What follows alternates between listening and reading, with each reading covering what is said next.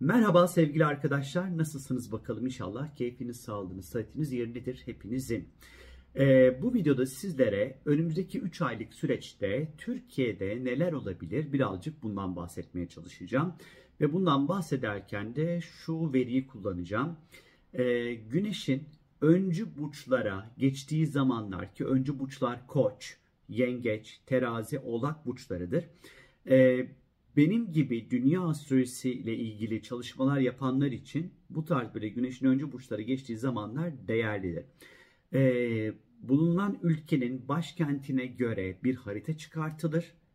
Ee, o burca geçiş anının haritası ve yılı biz bu şekilde dörde biliriz. Üçer aylık periyotlarda yaşadığımız coğrafyada neler olabileceğine dair ondan sonra bilgiler edinmeye çalışırız. 21 Mart günü 00.24'te e, Türkiye'ye göre e, Güneş Koç burcuna geçiş yapıyor e, sevgili arkadaşlar. Ve bu harita üzerinden oluşturmuş olduğum harita üzerinden de sizlere e, bu üç aylık süreçte bizi neler bekliyor bundan bahsedeceğim. Bir kere e, bu geçiş esnasında yani güneşin koç burcuna geçtiği anda gökyüzünde bir kere yay burcu yükseliyor arkadaşlar. Demek ki yayın temsil etmiş olduğu konuların önem kazanacağı bir 3 aylık süreç bizleri bekliyor demektir bu. Yay burcu dünya astrolojisine göre dini, dini ibadetleri, dini yerleri, e, imamlar, kiliseler, papazlar, dini düşünceler, üniversiteler, e, akademisyenler, e, turizm, ticaret, yayıncılık, yazarlar, kanunlar, kanun koyucular, mahkemeler, işte uluslararası yargılar, e, ithalat, ihracat, politika, medya, profesörler, özgürlük gibi konular yay burcunun temsil etmiş olduğu ana konulardır arkadaşlar. Önümüzdeki 3 aylık süreçte gündemimiz daha çok bu başlıklar altında toplanacak anlamına geliyor bu. Yine özellikle dini mekan ve yerlere dair böyle çok böyle önemli e, gelişmeler meydana gelebilir. Yeri gelir bu gelişmeler bazı stresli gelişmeler de olabilir üniversiteler ve akademisyenlerle ilgili de böyle önemli durumların olacağını, e, bu konularda özellikle üniversite ve akademisyenlerle ilgili e, bir takım böyle e, hızlı gelişmelerin ondan sonra olacağını, e, özellikle bu alanda Jüpiter haritanın tam da dördüncü evinde ve Koç burcunda durduğu için e, bu üniversite ve akademisyenlerin ondan sonra e, cesur çıkışları, e, açıklamaları ondan sonra olabileceğini belki bize e, anlatabilir burası aynı şekilde. Yine hak, kanun, yasa konusunda önemli adımlar atılacağını, uluslararası ticaretin büyük bir önem kazanacağını, e, medya konusunda önemli gelişmelerin ardı sıra e, özellikle oldukça hareketli bir ilkbahar döneminin başlayacağını gösteriyor. Yine bu dönem özellikle af ile ilgili durumlar gündeme gelebilir. Bazı kurallar dahilinde belki bazı suçların affı söz konusu olabilir. Çünkü hem yay özgürlükle alakalı Jüpiter Koç'ta ondan sonra ikisi de ateş grubu burçlarda. Ee, o yüzden yani çok böyle hareketli, çok dinamik, çok e, ilginç bir 3 aylık süreç bizi bekliyor.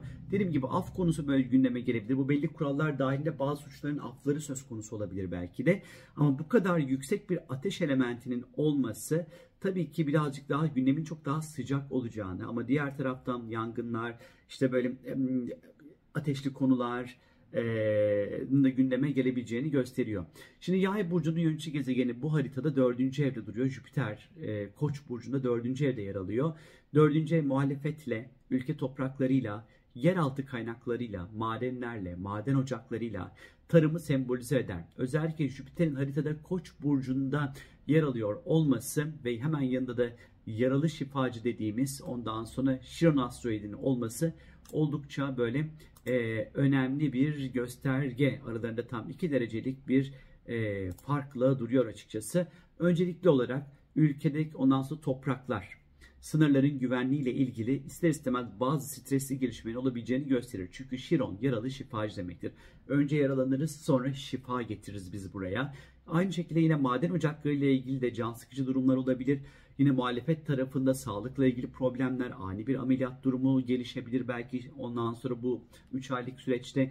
işin içerisinde Koç burcu olduğundan dolayı yangınlar, ateş silahlar, çatışmalar, saldırılarla ilgili konuların belki gündeme gelebileceğine işaret edebilir. Güneşe baktığımız vakit özellikle bu güneş giriş haritalarında güneş elbette ki oldukça önemli bir e, konuyu temsil ediyor arkadaşlar. Bu üç aylık süreçte e, özellikle bu güneşin de dördüncü evde yer alıyor olması yine nüfus, konut, gayrimenkul, tarım, toprak bütünlüğü, toprakların güvenliği, yine bayrak, e, maden ocakları, yeraltı kaynakları, ormanlar, depremler, heyelanlar e, yine çok böyle bu gibi konuların böyle gündemimizde yer alabileceğine işaret ediyor. Özellikle bu haritada Mars'ın ikizler burcunda olması oldukça önemli arkadaşlar. Özellikle e, buradaki Mars'ın ikizlerde ve Neptün'e sert bir kontağı var. Bu 3 aylık süreçte özellikle altılı masa için dikkatli olması gereken bir süreç olduğunu yine gösteriyor.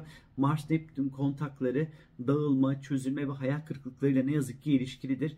Bu yüzden bu altılı masa kendi içerisindeki hayal kırıklığı yaratacak gelişmeler ne yazık ki söz konusu olabilir. Ama Jüpiter ve Merkür'ün özellikle dördüncü evde yer alması hayal kırıklığı yaratacak durumların ardından hızlı bir şekilde toparlanmaya da işaret edebilir. Tabii ki bu 3 aylık süreçte aslında işte Mart'tayız biz. Mart, Nisan, Mayıs, Haziran. Yani aslında e, seçim de bu 3 aylık süreç içerisine giriyor arkadaşlar. Oldukça böyle karışık etkileri altında bir seçime doğru gittiğimizi gösteriyor burası. Ama özellikle Güneş'in ve Jüpiter'in ve Merkür'ün e, bu harita içerisinde dördüncü evde yer alması seçim süreci içerisinde muhalefet adayının şansının e, bir tık daha güçlü olduğunu açıkçası işaret etmekte. Zira Jüpiter bolluk, bereket, şans ve tarih gezegeni ve e, ülkenin dördüncü evinde duruyor. Ondan sonra ve ister istemez bu da muhalefet kanadının e, bu seçim süreci içerisinde e, bir tık daha şanslı olabileceğine işaret ediyor. Tabii ki Mars'ın Neptün olan sert etkileşimi 7. evden ülkenin dışarıdan destek beklemiş olduğu konulardan yeteri kadar destek alamayacağını, belki bir hayal kırıklığı yaratabileceğini gösteriyor. Bizim dış ilişkiler içerisinde kontak kurduğumuz, e, ilişki kurduğumuz özellikle Mars ikizler iletişim ilişkisi, Mars ikizler ticari ilişki olabilir burada. Bu ilişkilerden bu 3 aylık süreçte yeteri kadar sağlıklı bir şekilde beslenemeyeceğimize açıkçası işaret ediyor. Burada bu yüzden de aslında e, beklentileri belki ülke olarak bir tık daha böyle düşük tutmakta fayda olduğunu söylemek hiç de hata olmaz sevgili arkadaşlar.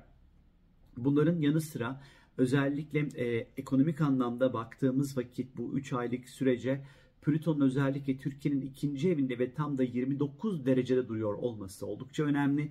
Ekonomik anlamda e, bir sıkışma ama burada bir düzen ve sistem değişimine doğru alınan bir yolu da bize anlatıyor. Plüton'un buradaki e, konumu ve derecesi özellikle. E, önemli bir 3 aylık süreç bizleri bekliyor açıkçası. Çok hareketli geçecek belli ki oldukça.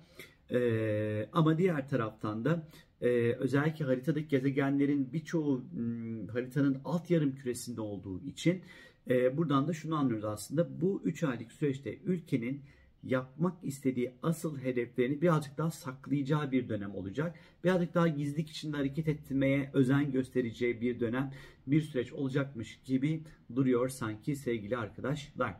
Böyle bir süreç bekliyor bizleri kısacası. İnşallah yeteri kadar bilgilendirebilmişimdir. Kendinize çok iyi bakın. Görüşmek üzere. Hoşçakalın.